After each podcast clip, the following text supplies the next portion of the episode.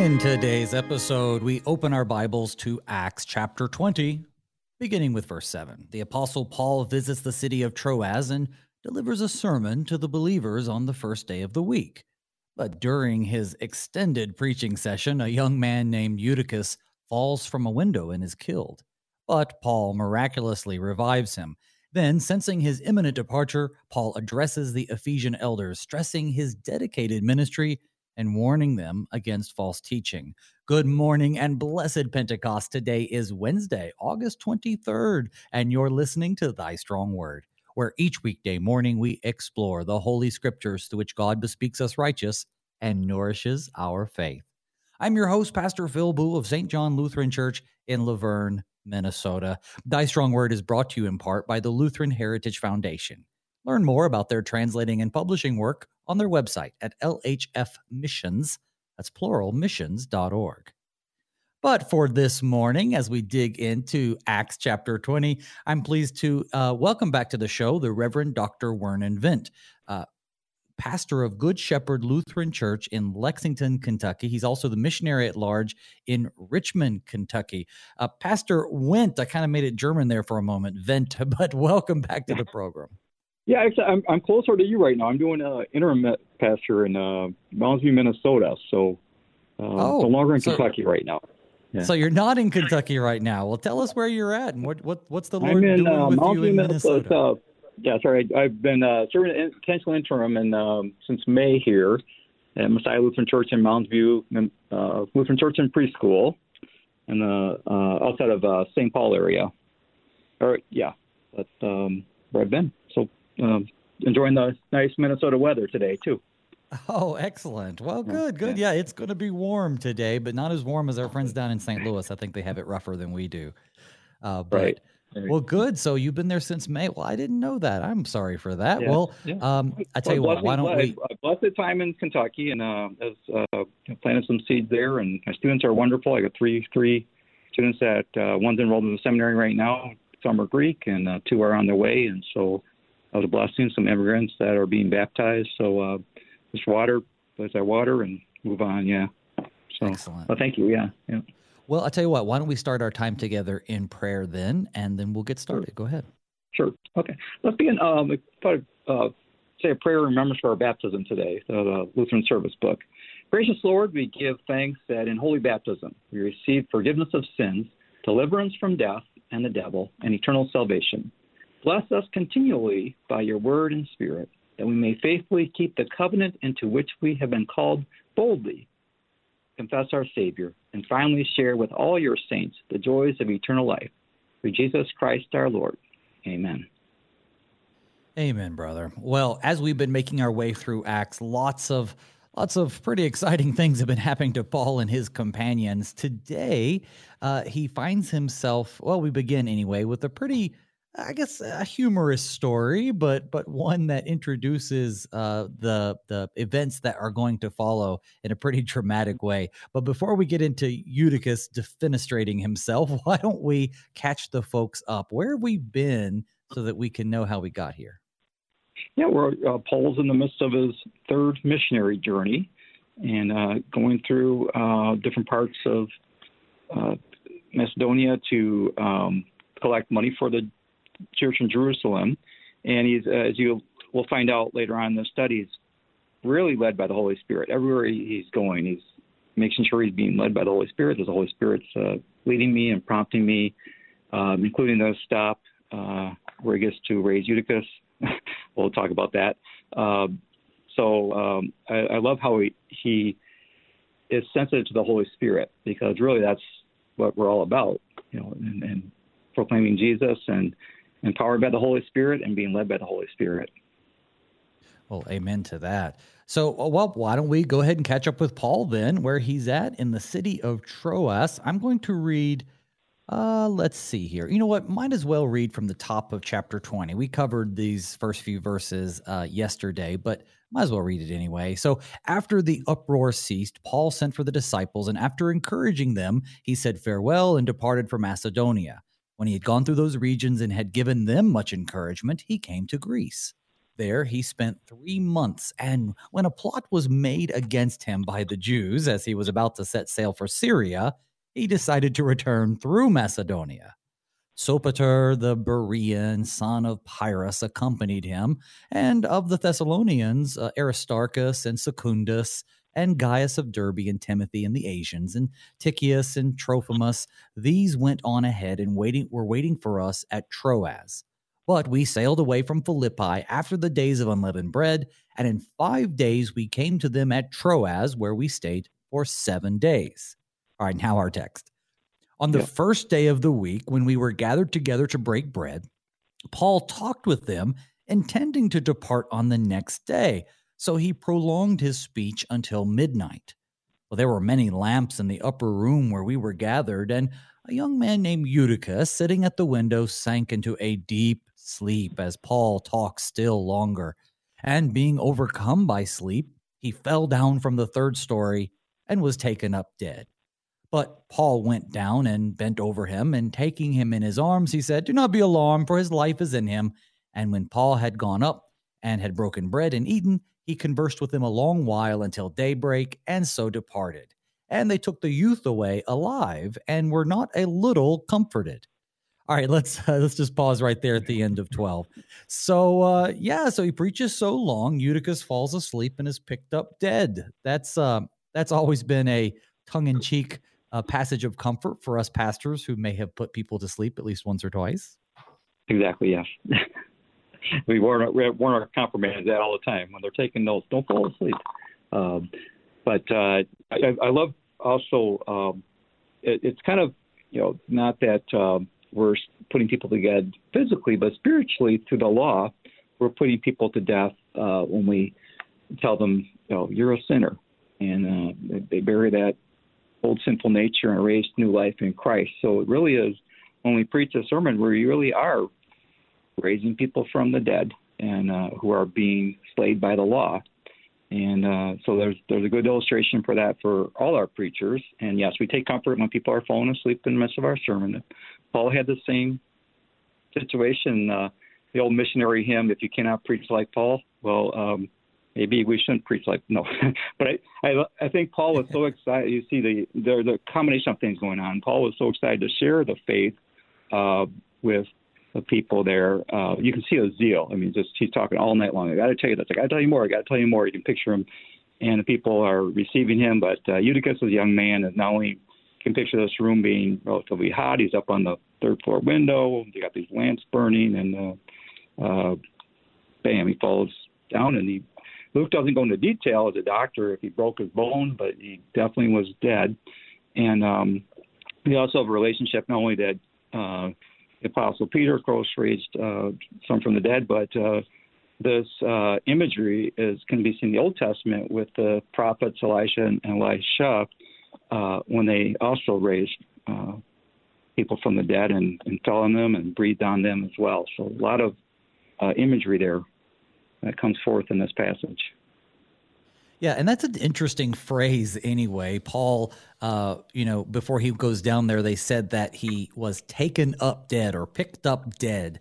Uh, you know, I, yeah. we aren't to believe that Paul just went down there and gave them a second opinion and said, "Oh no, wait a minute, never mind, don't be alarmed, his life is in him."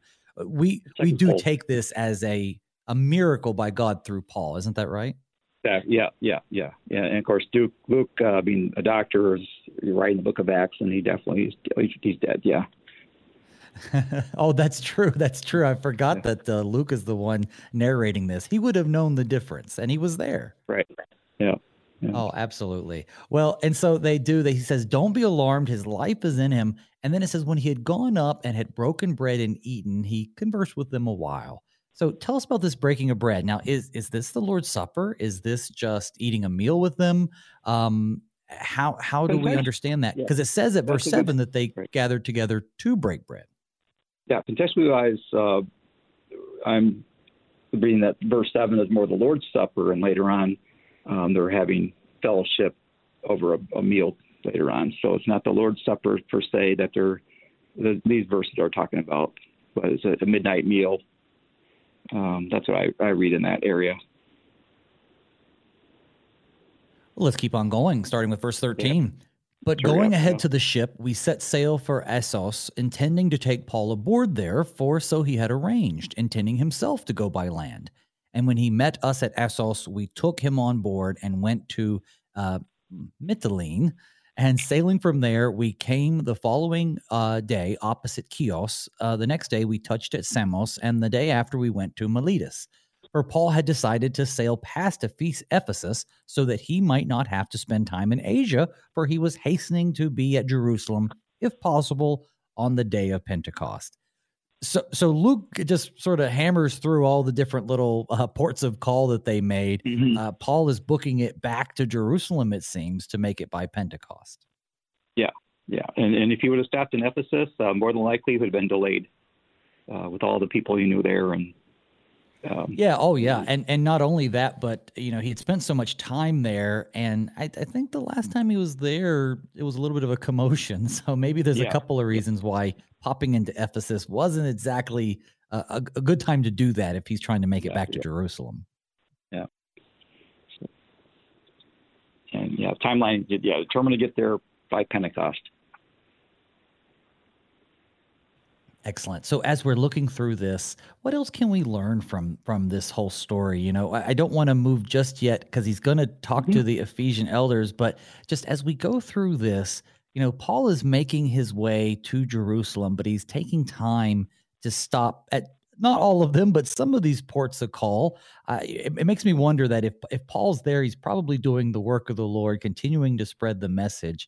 Um, the the Holy Spirit really is taking him from place to place to place he is mm-hmm. such a schedule. It's just kind of hard to imagine what what life must be like for Paul. Yeah, the zeal of Paul is just. I mean, it's so comes out in these passages. As you study these passages, it's just uh, amazing um, how zealous he was. And even though, as you recall, when he comes to people and, he, and they're expecting to be this powerful person, and he's they're disappointed in his appearance, somehow it's the Holy Spirit, and I think Paul brings that all off. And you know, in my weakness, Christ is strong, and the zeal that he has for the gospel. No matter what hardship he has to go, no matter lack of sleep, he's preaching all night long. He's going to these cities. Um, we all get tired, of course, and even Jesus says, "Come away and rest for a while." And that's the temptation, maybe that we as pastors have. We either work too much or we we don't balance our schedule as much. But he's definitely being led by the Holy Spirit. That's clear in these passages to go to these different places. And I'm not an expert in geography, so um, you got to help me on this. Sometimes I look at those different cities and it's like, okay, but Luke, these are these are valid places, and that's another thing about the validity of the Book of Acts is it um, it authenticates itself just by history and also, of course, by the Holy Spirit. Why do you think Paul is wanting to get back to Jerusalem for Pentecost? Uh, obviously, to celebrate in the Christian manner with his fellow Christians, not necessarily the Jewish festival of Pentecost, all the timing's going to be the same. Well, why is he trying to make it back for that?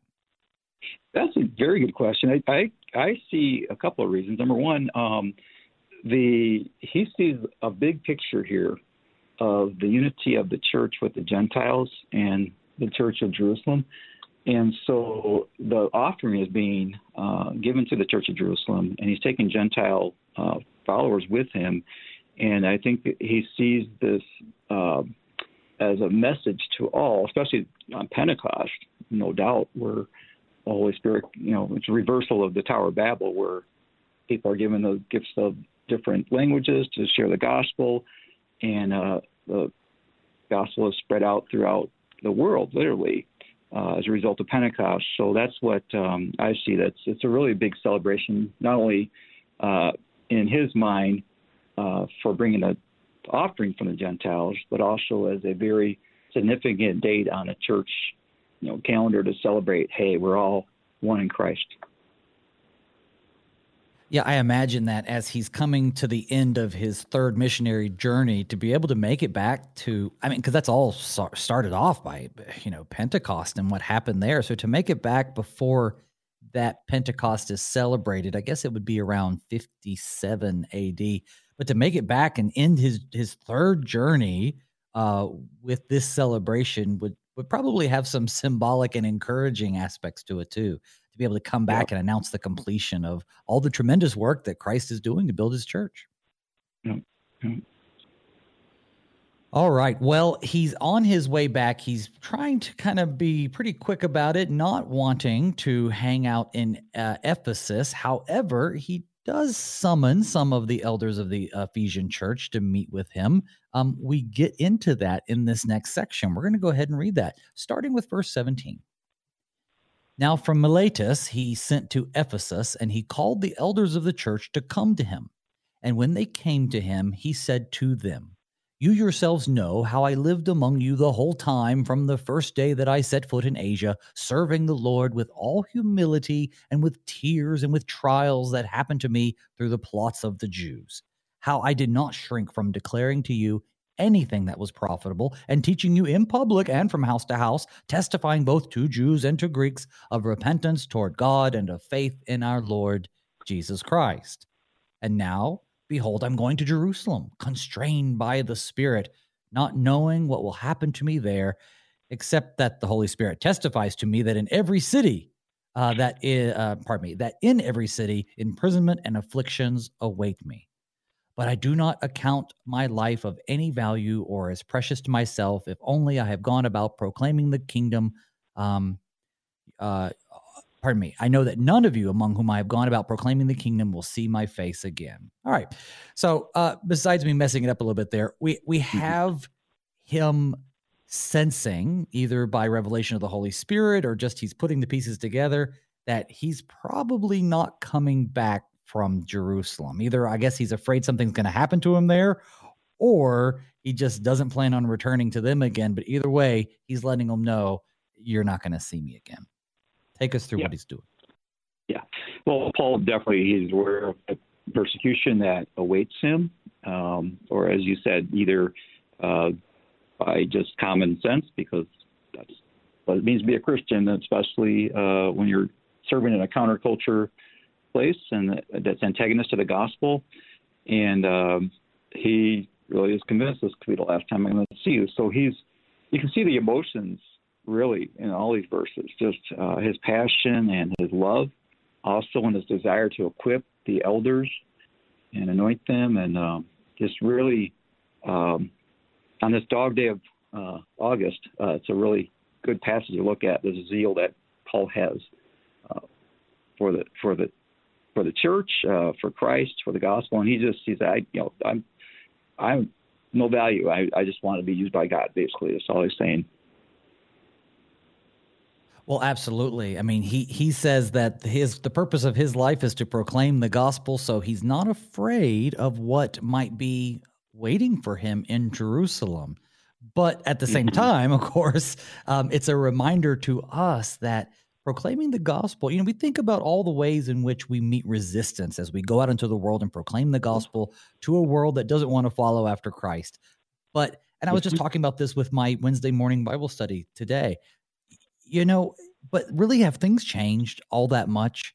I mean, we Christians have been accustomed to kind of running the show, at least here in the United States, for you know for mm-hmm. decades, and now it just feels like we're the world is turned upside down. But really, it's not turned upside down. It's always been uh, the, the the church against a not against, but you know, actually the church is for the dying world, and we meet resistance from them. They're against us. But you but you see yeah. that though, right? This is not new. We see in Paul's experience exactly uh, what we experience today.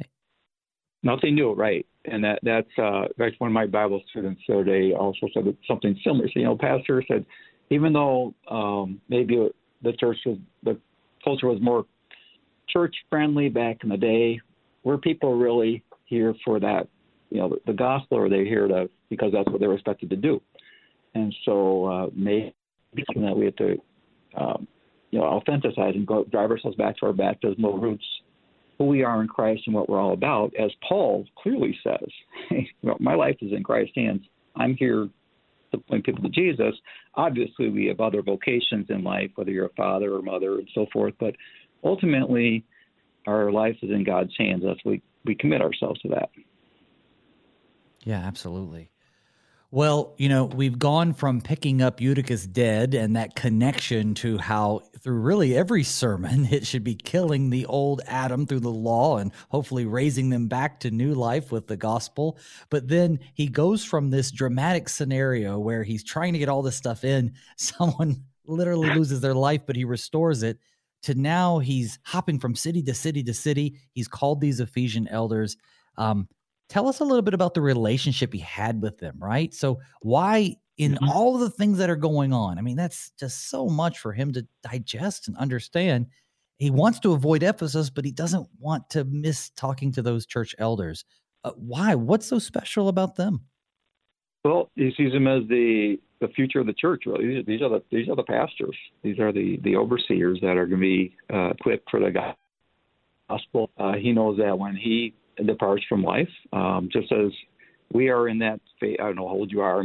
I'm 59. I'll be 59 November, and I was. We have some. I've been blessed to work with uh, pre-seminarians or seminarians. I got a pre-seminary in my church, and I say, well, I hope the sins of the fathers won't be passed on to you because we want to um, leave that legacy, the purity of the gospel that we have received, that next generation, and they're dealing with all kinds of things, um, as we are well aware of, just as we dealt with things in our generation.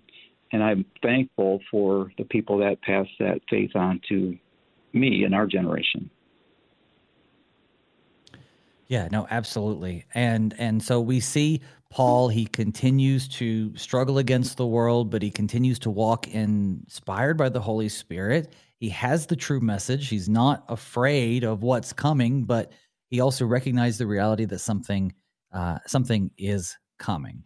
And so when mm-hmm. he's talking to these church elders, he says, You yourselves know how I lived among you the whole time from the first day I sit with all humility and tears, sometimes Paul comes across as, um, and, and maybe it's just my own cynicism, but sometimes he comes across as, you remember how amazingly humble I was, right?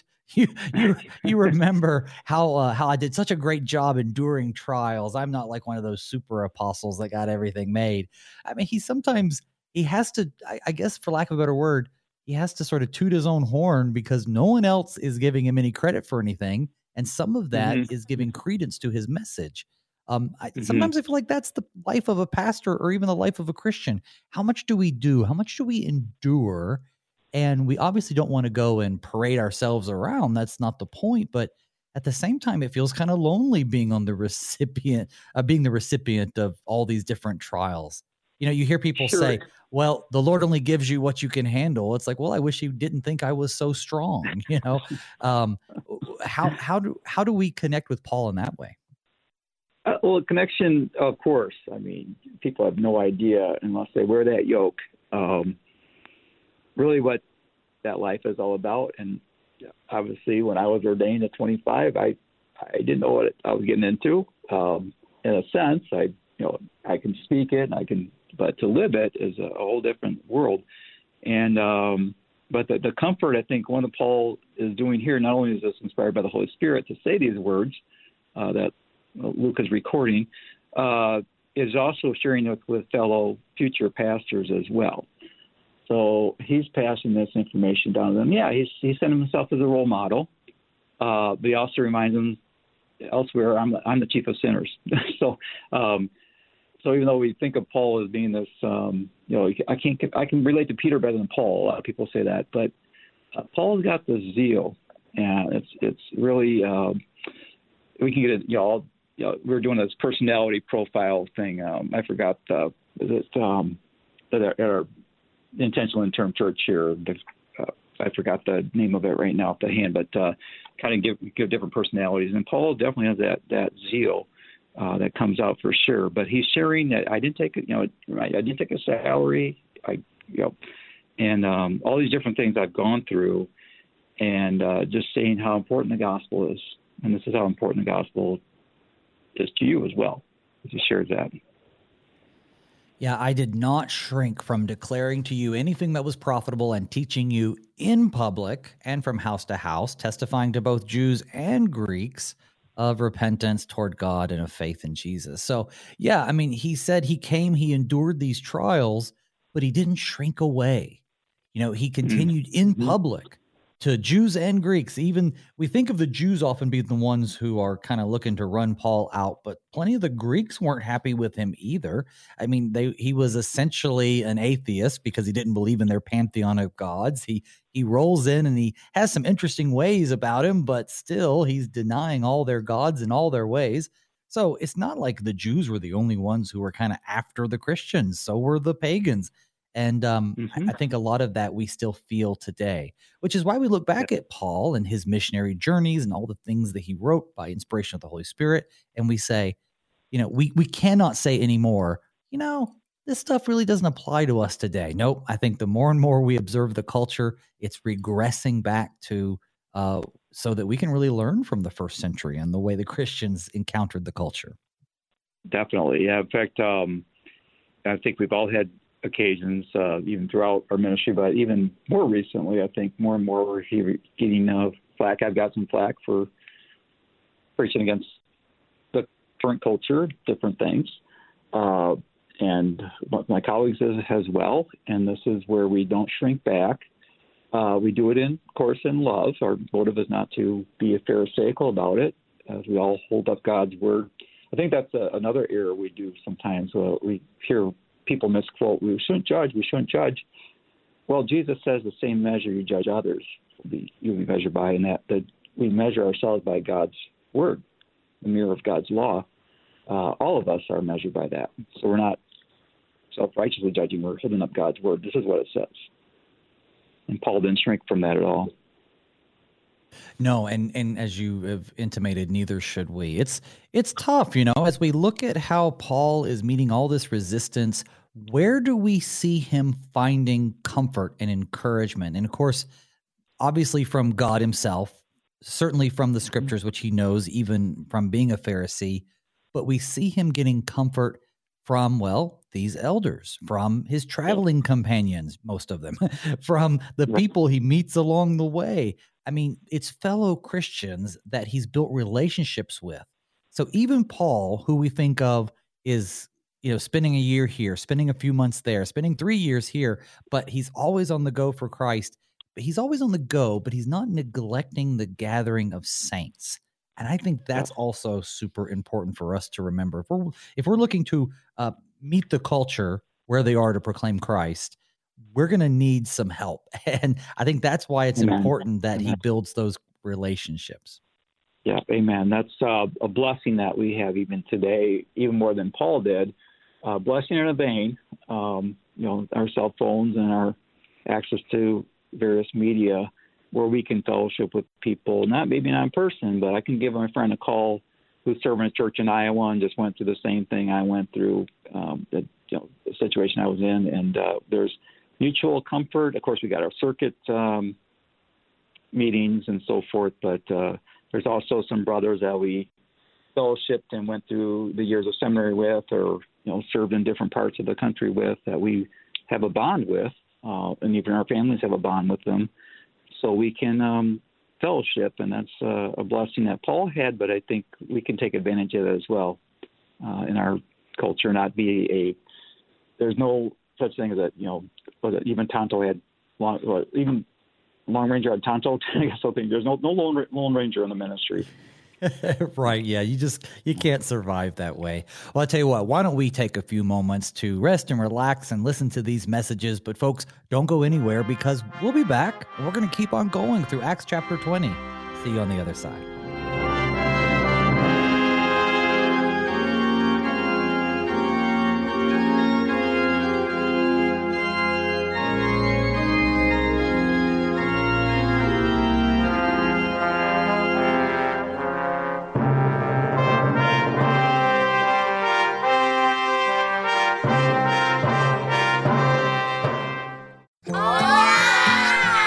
These are the voices of young Lutherans in Mexico City, children who are excited to learn more about their Savior, Jesus.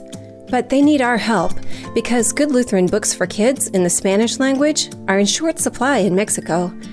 To learn how you can help tell Spanish speaking kids everywhere about Jesus in a language they can understand, go to the Lutheran Heritage Foundation website at lhfmissions.org forward slash Juan 316.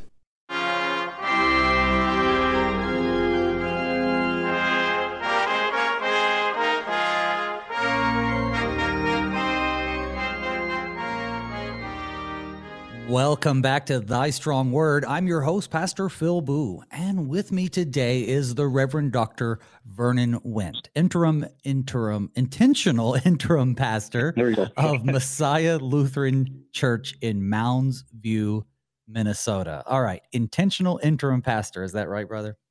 Yes. Yes, Excellent. Good. Well, I'm glad you're there. We had to make that correction. Uh, but before we get back into the text, I just want to take this chance to say, friends, it is always a blessing to be in God's Word. I'm especially blessed that I have each of you with us here this morning as we study the book of Acts. And, uh, you know, I just, I love hearing from you too. I'm happy to answer any questions you have. And so you can reach out to me by email at pastorboo at gmail.com or you can find me on Facebook. You can drop me a note just to say hi if you want. And when you do, let me know where you're listening from and how you connect to the show. I say this because there are so many different ways that you can connect and keep connected to Thy Strong Word. You can listen to it on the air on AM 850 in the St. Louis area, or as a podcast through your favorite podcasting platform. You can listen online, live streaming or on demand at kfuo.org or through the KFUO radio app on your phone. So many ways to be in the Bible and join with friends like my friend today, the Reverend Dr. Vernon Wendt. So, Pastor, getting back to the text, you know, actually, before we continue with the the, the thread that we were already following before the break on Paul speaking to the Ephesian elders, um, one thing I neglected to say or bring up when we were talking about Eutychus is that you wrote a paper on Eutychus and connected it to youth leadership or youth ministry. Can you tell us a little bit about yeah, that? Yeah, youth ministry. Well, um, yeah, uh, connected uh, our Eutychus to today's youth uh, and what's going on in today's youth and um, how we might, um, you know, not you know, raise our youth from the dead, but uh, as we're as we're losing our youth in our sure. churches, and why we're doing that, uh, some of the factors that are involved with that. And I think uh, my article really emphasizes the gift that we have as a confessional church, uh, instilling our youth in the truths of God's Word. Um, in a culture that is asking what is truth. We just had a conversation, with one of my leadership council chairmen um, yesterday. Uh, this guy identifies himself as a Christian, uh, and yet he's saying, "But I have my meta, you know, I have my reality, and they have their reality, and as we are just discussing afterwards, you know, there's only one reality.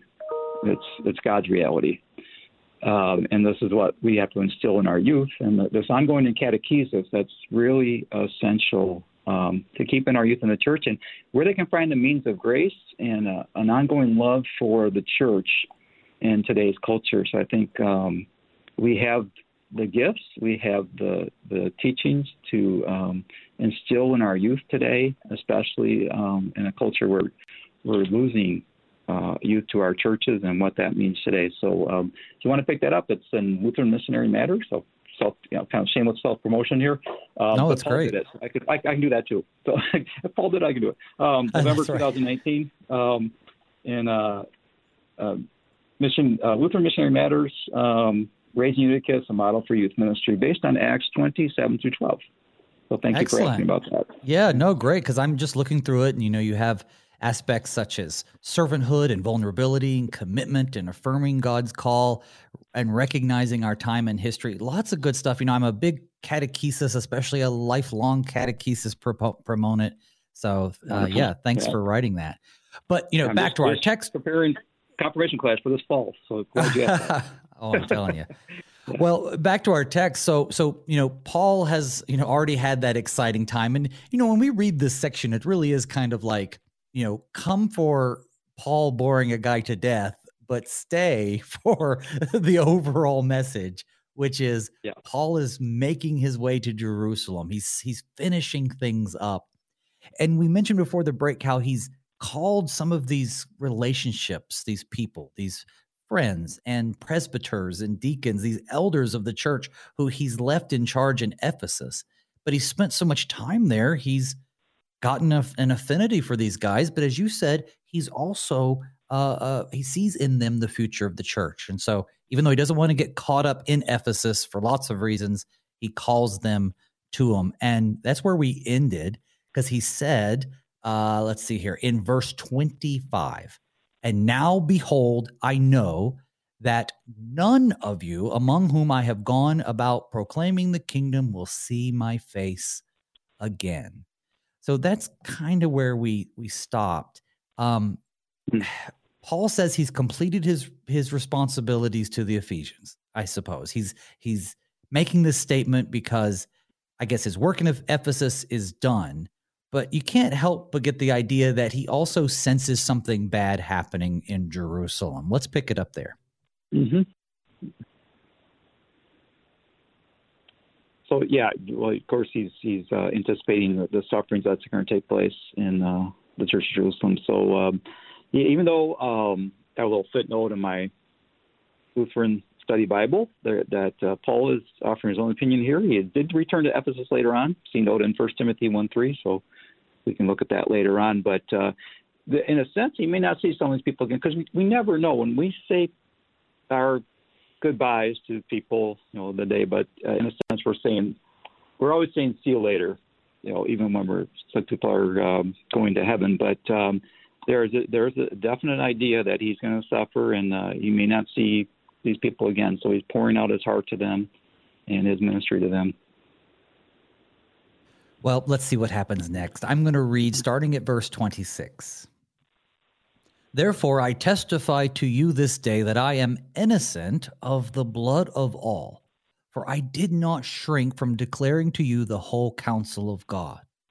Pay careful attention to yourselves and to the flock in which the Holy Spirit has made you overseers to care for the church of God, which he obtained with his own blood. I know that after my departure, fierce wolves will come in among you, not sparing the flock. And from among your own selves will arise men speaking twisted things to draw away the disciples after them. Therefore, be alert remembering that for three years I did not cease night or day to admonish everyone with tears. And now I commend you to God and to the word of his grace, which is able to build you up and give you the inheritance among all those who are sanctified. Now I'm going to pause there. In fact, I'm probably going to, you know, read that again in a minute. But just this little section right here, he says, I'm innocent of the blood of all, for I did not shrink from declaring to you the whole counsel of God. Um, Tell us about that, right? I mean, why is it if he had not covered the counsel of God, he might be guilty of shedding blood? I guess that seems to be what he's saying. Yeah, I mean, basically, he's he's saying, I I gave you what all the counsel of God. So if, if I did not, if I did not share that, then um, yeah, the the guilt would be upon him. Um, later on, we have reference to the blood of Christ. Uh, so there's kind of this guilt blood uh, analogy, and um, we, can stretch that a limit. But uh, he's, he's saying that I'm, and they they could shed innocent blood too, you know, in in in a, in a sense for their for not having the whole counsel of God, or or or even if they, it's kind of a kind of a duel there because if they if they share the whole counsel of God, they may die a martyr's death. If they don't share the counsel of God, um, they may be innocent in this life, but they're guilty of Christ's blood, sin against Christ's blood, by not sharing the whole gospel, by shirking that duty. Well, and shirking that duty is what I was thinking about too, because if you don't proclaim, I, th- I think of the texts that say, you know, if if I tell you to warn a sinner against his ways and you don't, his blood's on your hands. So that sort of yeah. thing too, where where if he were to sh- to shirk his duty, if he were to not pro- proclaim the entire or the whole counsel of God, that is just maybe the Jesus loves you stuff, or maybe just the you have to live this way stuff. You know, to basically not proclaim Christ's messages in its entirety is to not preach the whole counsel of God. We talk about that in sermons, and typically we mean like a, a man who maybe only preaches his pet topics. Maybe he only likes to talk about certain things, and that's the only thing he ever preaches on. He's not preaching the counsel of God. Even if he does a good law gospel sermon, if you're not proclaiming all the principles of, that God has revealed, then you're really shortchanging people. Eh, that's what he's talking about here, is it not? Yeah, exactly. And that's uh, you know that's had this in Bible study the other day. Well, Pastor, aren't we concerned that just people go to heaven? Well, we are, of course. We're talking about different subjects, of, and um, we're going studying the article of confession right now. But ultimately, if we don't declare the whole truth of God's word, uh, we're setting people up to possibly lose their salvation because if they question one part of God's word, they may question that ultimate part of God's word that we're justified by God's grace through faith alone. So uh, we have to preach the whole counsel of God. That's what we're that's that's part of the, our our duties as pastors. Yeah, oh no, absolutely, and we can't. You know, when, when I was going to uh, church as a kid, uh, typically there were no lectionaries, and I think lifelong Lutherans or, mm-hmm. or Catholics or Episcopalians, for that matter, anybody who has a lectionary, I think, takes it for granted. So when I was growing up, the the preachers often talked about ex, um, you know what we might call expositionary preaching, just sort of explaining what the Bible says. But they would do it extemporaneously. There's another word where they would just mm-hmm. sort of open the Bible and wherever the Holy Spirit wanted them to preach, it would fall there. And I couldn't wow. help but notice, though, that those Bibles would always just sort of fall open to whatever their pet issue was anyway. The Holy Spirit always seemed to be very close in concert with what the pastor cared about. But the yeah. lectionary forces us to proclaim a whole counsel of God. So I'm sure it's not exactly what Paul's talking about. He's not using a lectionary, for instance, but he's righteously boasting, if I can use that word, of the fact that he did not shortchange the message. He spoke over everything they needed to know to continue the work of the gospel. He taught them the whole counsel of God. And so mm-hmm. they're to go on and do that. That's why it's so important because we're really all links in a chain. And if mm-hmm. we corrupt the message even on one link, it has has consequences from then on. Which is why I think Paul says in verse 28, pay careful attention to yourselves and to your blo- uh, your flock because you've been made an overseer, the church of God, because I know that fierce wolves are going to come in among you from among your own selves will arise mm-hmm. men twisted things. So it's not just the the concern about the wolves who are going to come in, but also they should be concerned about their own teaching to make sure that they are teaching according to the counsel of God. But boy, mm-hmm. brother, I, am sure in your your experienced ministry, uh, I know in my limited experience, um, I've met a lot of those fierce wolves, and sometimes mm-hmm. they're parishioners, sometimes they're outsiders, sometimes they're other pastors who've gone astray. And then I have to keep an eye on myself too. It's just part of the job, isn't it? Sure. And that, that's another uh, point that's well made. I can point people to people like you, uh, the Bible. You know, if people are looking for to supplement their studies, if I know somebody that's sharing the, the counsel of God's word, I can say, hey, why don't you consider tuning into Phil Booe's Thy Strong Word during the week, or you know, somebody that is sharing the gospel in addition to what you're hearing on Sunday and uh, on the Sunday morning Bible class or during the week. There are other ways to supplement our faith, but the, the danger we have to warn people about is there's so much information out there that is false information. And uh, you know, oh, yeah. Josh McDowell uses this analogy. How do you tell? Uh, uh, how do you tell, teach a banker how to tell uh, counterfeit money? Well, by handling the real thing. And so, the more right. we handle the real thing, and, and correct catechesis, as you just mentioned, uh, you say that that doesn't sound right. And we want to equip our students when they go off to college, and they're hearing different things as well, and all our members, because during the week, they're competing. We're competing with a lot of different ideas out there, even within the church. But you make such a good point because if it can happen even among the brethren, if if you know you can start if you can find men speaking twisted things to draw away the disciples, right? That's the words that he used. Yeah. If that can happen even within the context of the church, it's even more possible or susceptible for all the information that's out there in the world. As you said, you can hop online and you can find pretty much anybody out there agreeing with what you agree with if you look. Yeah so that's why it's yeah so yeah and even even something like thy strong word it's only valuable in so much as as you said you've had the real thing and you can measure what's said on this program or any other program against what the scriptures teach. And the best way to know what the scriptures teach is to be in them but also to be a part of a congregation where you're being built up in the faith. So uh, yeah no I, I agree with that wholeheartedly. The i think the primary area that people need to be brought up in the faith, of course, is the home. But how do they get equipped? And that is through the church. Mm-hmm. Mm-hmm. Yep. Yeah. Yeah. So if you have a faithful church, and that's uh, I was blessed with that in uh, Kentucky, you know, it was kind of a non-LCMS territory. I had people that were driving in from various parts of the area to come to our church because they got online and say, hey, you know, or they were listening to programs like yourself or podcasts yourself. Where do I find a Missouri Synod church?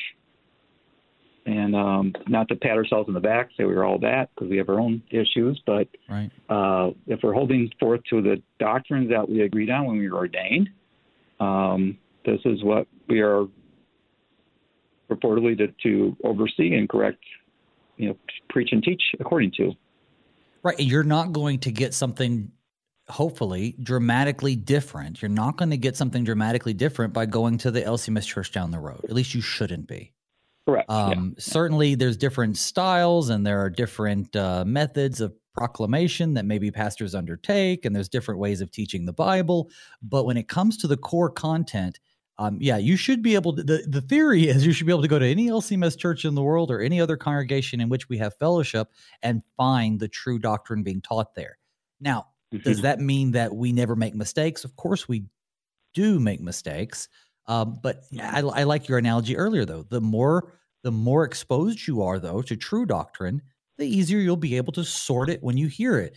Because you might be in an LCMS church, and and maybe uh, you do hear something that's not correct, and you and you you find out well maybe it's because you know uh, you misunderstood it or maybe they just misspoke and you have that see, instead of always being on the the the the edge of trying to accuse somebody of something we should be helping one another out but yeah the, yeah. the the more you're in the word the more you're able to do that well mm-hmm. and he and he points to his own self of course but again not out of pride except for the pride of being able to suffer for christ and he says, Be alert, remembering that for three years I did not cease night or day to admonish everyone with tears. And now I commend you to God and to the word of his grace, which is able to build you up to give you the inheritance among all those who are sanctified. I'm going to finish. I coveted no one silver or gold or apparel. You yourselves know that these hands ministered to my necessities and to those who were with me. In all things, I have shown you that by working hard in this way, we must help the weak and remember the words of the Lord Jesus Christ, how he himself said, It is more blessed to give than to receive. And when he had said these things, he knelt down and he prayed with them all, and there was much weeping on the part of all. And they embraced Paul and they kissed him, being sorrowful, most of all, because of the word that he had spoken, that they would not see his face again. And they accompanied him to the ship. So that ends our text for today. But yeah, they, they walk mm-hmm. him to the ship. They, they're crying, they're praying, they're hugging, they're sad they're not going to see him again. But kind of in the middle of it, Paul brings up something he's brought up before, and that is these hands ministered to my own needs. He, he seems to always, I don't want to say to be on the defensive, but he's always having to, or at least feels compelled to, defend the fact that he's not taking advantage of them. He's working for their good, for the Lord Jesus is this mm-hmm. because mm-hmm. Paul is constantly carrying around the guilt and sorrow? Maybe guilt's not the right word, but the sorrow over how he persecuted the Christians, and he's always kind of feeling that they're not going to accept him, or maybe they aren't accepting him. How do, how do we understand yeah, his attitude? Paul often, um, throughout this, you know, the New Testament uh, in his uh, epistles and so forth, he had to uh, authenticate his apostleship. He would often share his testimony. He was called uh, you know, by you know, had encounter with Jesus on the road to Damascus, and um, so that's I think that was one of the um, challenges of his ministry. Some, who are you? You know, you're the one that was also against the church. So I think there is a humanness in there, but of course these words are inspired by the Holy Spirit too. So there's also a um, uh, uh, a Holy Spirit directed to say, hey, Paul is a legitimate apostle, and uh, he is a model for all of us to hold up to what God can do uh, and how He can transform the chief of sinners into the arguably the chief of the saints next to Jesus. Right, exactly. Exactly. And this it's more it's more blessed to give than to receive though. Boy i've heard that used out of context plenty of times. Um, what, what is he talking about? And what was jesus talking about when he first said it? I mean surely this isn't he's not just throwing out some sort of little proverb. This is connected to what he's been saying Right. Our, our, you know, our American thought, well, if I if I give, I'm going to get that much back. Um, right. Return on investment. Idea. Yeah. The, the, the seed faith um, teachings of the prosperity gospel people that, Oral Roberts, I think, was the original person of that. Um, yeah. There is there is a huge because you know the Bible says you know give without expecting anything in return. The idea is that um, God is we, we are given to the source of our blessings, and we trust Him to take care of all our needs, no matter what. We're not dictating. Okay, God, I gave you my tithe this week, and you're supposed to be blessed me with more money. Um, he's going to bless us in the ways that He sees fit, and sometimes those blessings come in disguises as well. Um, whether it's um, suffering for our faith, uh, whether it's going through hardship to bring us closer to Jesus, we just trust Him to bless us the way He sees fit as the source of all our blessings. Well, and it's worth pointing out, by the way, that nowhere in the Gospels do we have Jesus actually saying this phrase. The closest we come is is Matthew chapter ten, verse eight. Uh, Jesus says, "Heal the sick, raise the dead, cleanse lepers, cast out demons. You receive without paying, give without pay." But um, it doesn't mean Jesus didn't say it. Of course, we believe what Paul says. In fact, we know that mm-hmm. Jesus said a ton of things that aren't recorded in Scripture.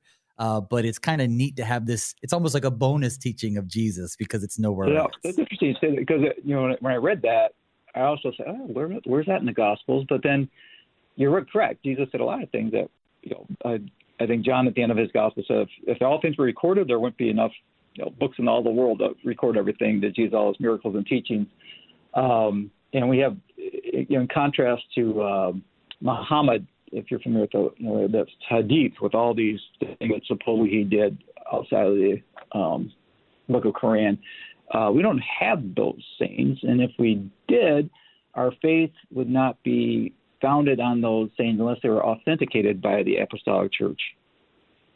I think there's a lot of good reasons why we don't have that, to be honest, uh, because even if they were accurate, it, it would be really hard to I guess not emphasize, overemphasize that. Here's what I'm trying to say because I obviously don't want to yeah. be blasphemous. But how often do we have people that have, like, say, a red letter edition of the Bible, and it's like, well, the red letters are more important than the rest, or what Jesus right, says is right, more important, or even, dare I say, we can sit for the Old Testament and the Gospel, but we have to stand for. I mean, I mean, the Old Testament epistle, but we have to stand for the Gospel. It's like, well, it's all God's word, and it's yeah. all equally uh, authoritative. But anyway, yeah, so it's probably good because otherwise, I think there would be groups of people, and just as there are today, that would only pay attention to the red text. But correct. Anyway, correct. and there's so, it I is mean, more. Yeah. But yeah, what more, Jesus said is so powerful. Yeah, go ahead. Yeah. I'll, I'll just say more blessed to give than to receive is you're right. It's a powerful message, uh, not just about you know encouraging people to donate. It's a, it's about yeah. and, and the blessing of give, the blessing of being able to give. There's a lot of people. Uh, we we have we're ministering to a young lady right now. It's in transition and she's living out of a grocery cart basically with a seven year old daughter. She doesn't have that blessing to give that we have. Right. You know, and that's a yeah, that's actually a little angle I hadn't considered. Right, because if you're yeah. in the position to give, then you're blessed, and of course you should do it for God's will, which is to give. All right. Well, yeah, that's good. That's good. Of course. Well, anyway, so they were all sorrowful because he was, at, you know, he was heading out and he's going to be heading to Jerusalem next.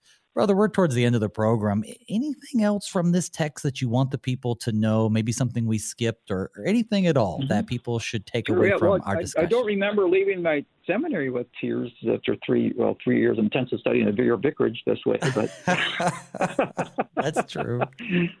but um, anyway, um, well, it's just, I mean, again, especially on a hot day like today, if you're in the Central America right now or in the Southwest part of America, you're listening, um, this is a really good type of reviving the spirit type of thing. Just the the, the zeal that Paul had that's just comes out, and you can't you can't stop uh, what the Holy Spirit is bringing out. His personality is there, his words are there, um, and uh, you know later on I, I wrote on athletics and. Um, even though Paul probably was not an athlete, uh, given his bodily stature, plus he was circumcised, he drew a lot of analogies through athletics.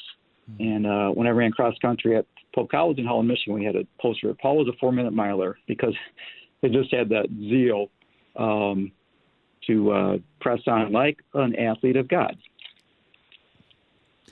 Well, that's a that's a good place for us to leave it because we are at the end. But I'd like to thank my guest this morning, the Reverend Dr. Vernon Wendt. He's the thank intentional. you for having me once again. Yeah. Yeah, yeah. He, I just just want to get your creds out there. You're the intentional interim pastor of Messiah Lutheran Church in Mounds View, Minnesota. We'll have him on again, folks. Tomorrow right, in that. in chapter 21, Paul persists in his journey to Jerusalem despite the warnings of danger.